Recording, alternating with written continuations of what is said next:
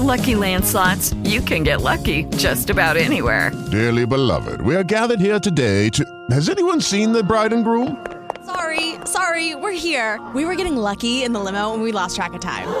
No, Lucky Land Casino, with cash prizes that add up quicker than a guest registry. In that case, I pronounce you lucky. Play for free at LuckyLandSlots.com. Daily bonuses are waiting. No purchase necessary. Void where prohibited by law. 18 plus. Terms and conditions apply. See website for details. As part of our never ending coverage for the 12th man in the NFL, this is Football Fridays with Hugh Millen, sponsored by Tito's Handmade Vodka. Tito's on game day? Pour me in, coach. Find cocktail recipes for the everyday fan at Tito'sVodka.com. 40% alcohol by volume, namely 80 proof, crafted to be savored responsibly. Now with you, here's Softy and Dick. All right, Hugh Millen with us on the radio program every Friday, brought to you by Tito's. Uh, Huey, how are you, pal? What's going on? I'm doing great, guys. What's happening? Uh, not much. Before we dive into the Seahawk chatter, uh, lots of conversation about DK Metcalf this week. Want to get your thoughts on that. Why don't you just take a minute and just uh, reflect on the job that Kalen DeBoer has done in the 19 games that he's been walking the sideline for UW? Well, he- he's been spectacular, of course, and and uh, we'll wait and see when he's in the Big Ten and and the challenges there, and he doesn't have Michael Penix and Rome Odunze and and those kind of cats. But uh, all signs of, of course, are pointing upward, and and it's it's really been something. And I I, I just for me. In studying them, I think that the uh, the precision is in the details, and obviously their pass attack attack is, is precise. It, you know, I would liken it to if you if you watch a downhill skier, like an Olympic downhill skier, in their training, they get into a crouch and they do it in a wind tunnel, and every single inch matters, right? And and the precision that you have in that, I, I think you can say that with the receivers. I've been in coaching rooms where where the offensive coordinator is taking out like a telestrator, like a John Madden or telestrator, and he says, "Hey, look, I want your hips to be here, not here," and then and I, you look and say, well, it's damn near the same thing. You know, your shoulders to be here, not here. And and the people that coach that way, they understand the, the kinesiology of it and and the movement, the most efficient way to get in and out of breaks. You want to um, run an out route? Well, are you running a speed cut or a square cut? Uh, well, there's a different there's different kinesiology involved with that, and and different teaching, acute routes like like comebacks and uh, and curls and hooks and what have you.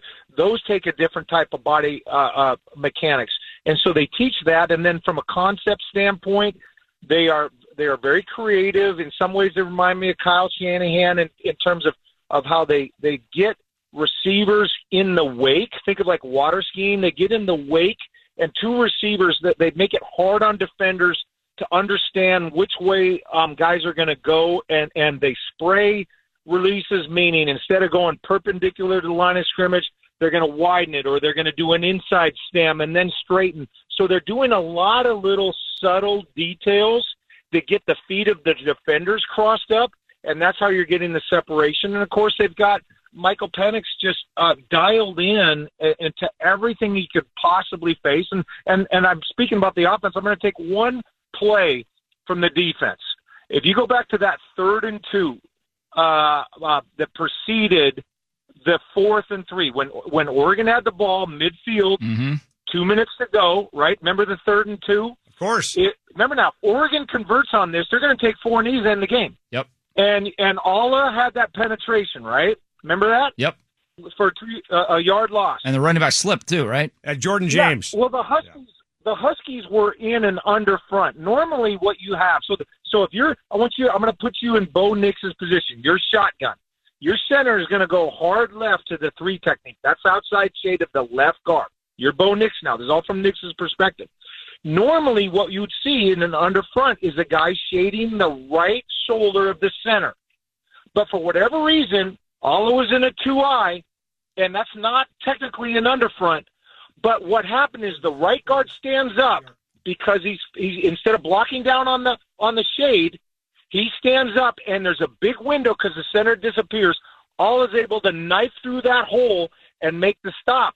But uh, look, I, I haven't studied enough of Oregon's uh, offense to know why they called that. I just know this: he was in a two eye and not a shade. So get, Mm. getting back to what I said at the onset of the uh, of the segment, I said precision's in the details, and those type of details Yep. to get that big gap. What did we see? As a layman, you saw this huge gap between the center and the right guard, all in knifes in.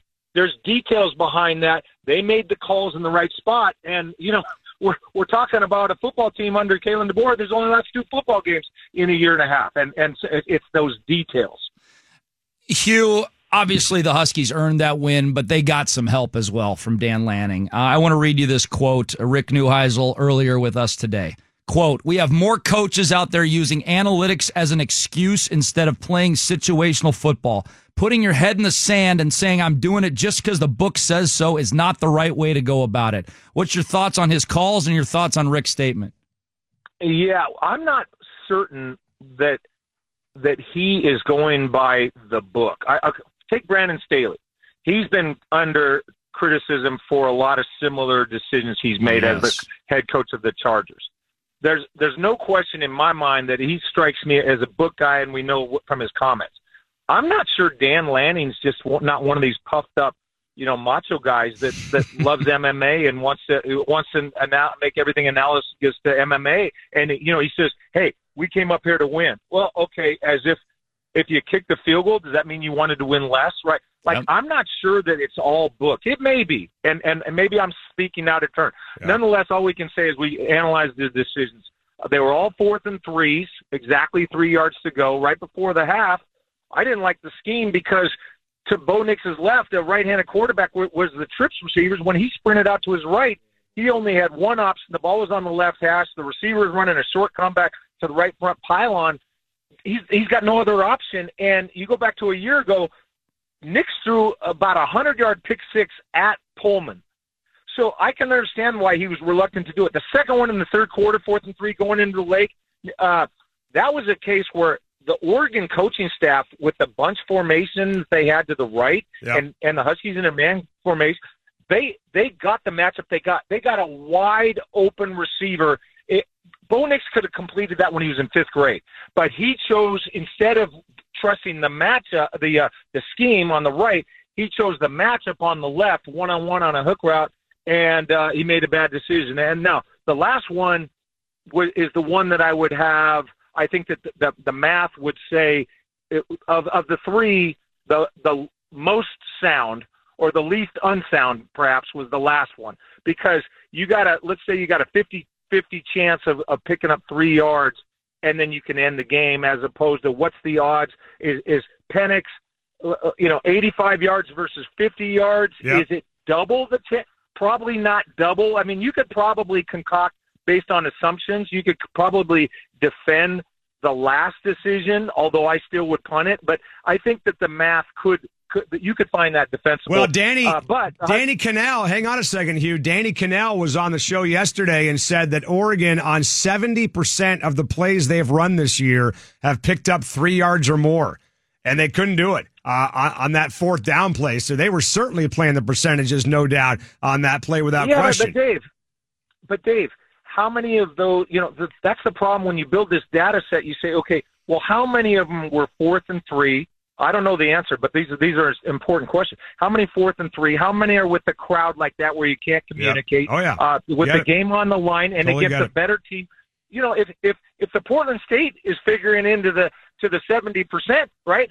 Uh, then then that book ha- is is based on some assumptions that weren't playing out when that game was on the line. And and just to close the point on that last one, wh- where I credit the Oregon coaches on the the second one because they got a guy wide open in a in a switch release against man coverage. I credit the Husky coaches on the last one because they they deciphered that motion and uh, and they got outside leverage on the outbreaking both the outbreaking routes uh, uh, that Nix was going to. They got they got pressure up the field in the Nix's face.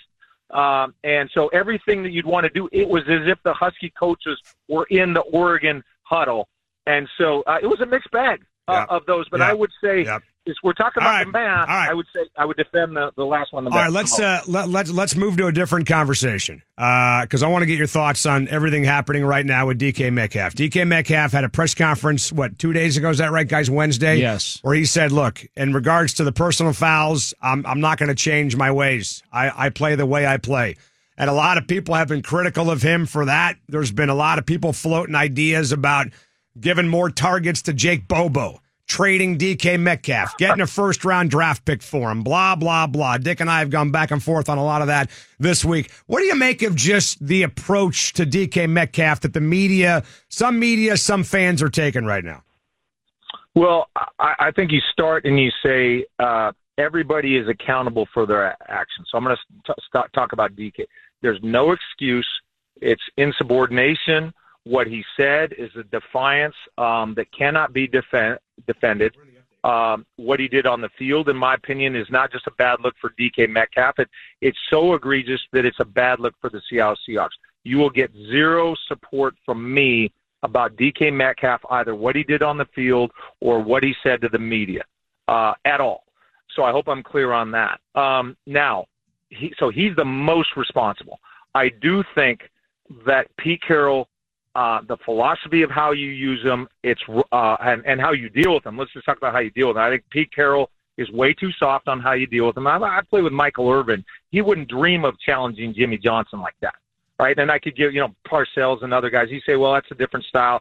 I get it, but somehow or another, Pete Carroll's got to find a new way to uh, to interact with DK Metcalf. Um, as far as the scheme, I'll just say this: um, I've sent you guys a bunch of, of of photos from the All 22 about how open he was against Cincinnati. I've sent you guys um, uh, clear pictures, both of Tyler Lockett's touchdowns against the Lions, including the game winner in overtime. That they're playing what a lot of people call cover seven. It's just man to man against everybody else, and two guys bracketing who DK Metcalf and Tyler's getting one on one. This is happening all the time.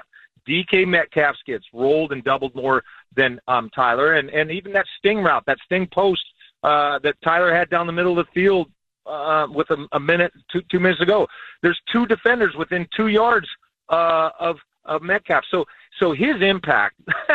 I mean, I just kind of. Ch- I mean, Bobo. I'm not even going to address that because that that that sounds like somebody who just you know is, I, I don't know plays cricket in India or something. Nobody who watches football would would say that. Metcalf, I think, is underutilized. Um, I'm going to just cite some facts that you you can debate the relevance. Prior to the season, ESPN came out with a uh, the, their top 100 based on on on uh, polling, general managers, coaches, scouts, what have you. There was only three Seahawks that made the list. Pat Mahomes was number one out of 100, as you'd suggest. DK Metcalf was 52, and Tariq Woolen was 82, and Tyler Lockett was 90. That's it. Now, th- th- this is linemen and everybody else. This isn't just skill guys for fantasy. Okay. Um, PFF last year, there was discussion about okay route tree. PFF they have a separate. If if you get their analytics that the the teams get, they grade the routes. Metcalf had for the entire season last year a higher route grade than Tyler Lockett. This year, Metcalf has a higher route grade than Tyler Lockett, and the and the gap is widening. They also have 11 categories categories of routes. So if if you were just completely the route tree, you were you ran everything the same. Every every category be nine percent. So DK only had two two of those categories where his uh, uh, his routes were under five percent. Tyler had six percent. So I, I mean, I I give you my opinion. I don't know how much it carries weight. I give you the these photos. I just how, how about Troy Aikman? Troy Aikman every time he does a Seahawks game, he says what? I would throw to Metcalf over the top, deep every single quarter, four times a game. And so, so I think that he they don't throw to him as much. He's open and he's not being thrown to. It's it's getting him frustrated, and they are going to rue the day. I believe this. We'll be talking in 10, 15, 20 years on sports radio about how we underuse DK Metcalf. He's that good, Yeah. and it's not. You know that's why the Cowboys were willing to give two number ones for him last year.